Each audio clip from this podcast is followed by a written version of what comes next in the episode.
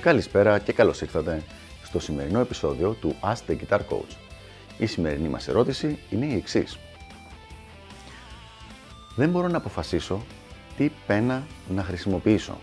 Η κάθε μία φαίνεται ότι είναι καλή για διαφορετικό πράγμα. Το είπες πάρα πολύ σωστά. Η κάθε πένα είναι καλή για διαφορετικό πράγμα και εσύ χρειάζεται ως κιθαριστής να ισορροπήσεις τις ανάγκες του παίξηματός σου.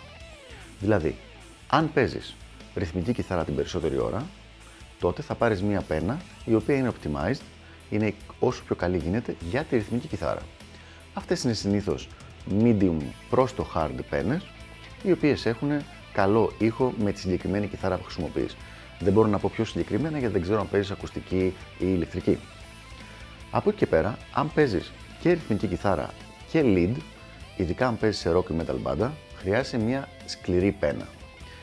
Τώρα, όσο πιο μεγάλη η πένα, τόσο πιο μεγάλο περιθώριο λάθος σου δίνει στο παίξιμο της ρυθμικής κιθάρας. Όσο πιο μικρή η πένα, τόσο πιο εύκολη είναι στο lead παίξιμο και σε κάνει, κάνει πιο εύκολο το πάνω κάτω της πένας, όπως και μειώνονται οι πιθανότητες να μπλεχτεί στο sweeping. Αν στο παίξιμό σου πάνω εσύ χρειάζεται να αλλάζεις συχνά από ρυθμική κιθάρα σε lead κιθάρα, θα πρέπει να διαλέξεις μία πένα η οποία να είναι αρκετά καλή και για τις δύο δουλειές.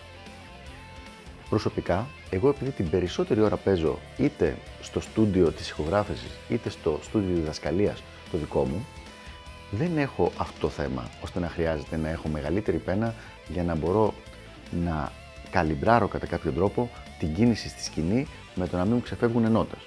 Επειδή έχω μια σταθερή θέση παίξήματος που κάθομαι εδώ και παίζω και η πένα μου θα έχει μονίμως αυτή τη θέση που θα παίζω, μπορώ να χρησιμοποιώ μία μικρή πένα. Όπως έχουμε πει σε προηγούμενο βίντεο, τώρα πια χρησιμοποιώ την πένα του John Petrucci, την Signature Pick.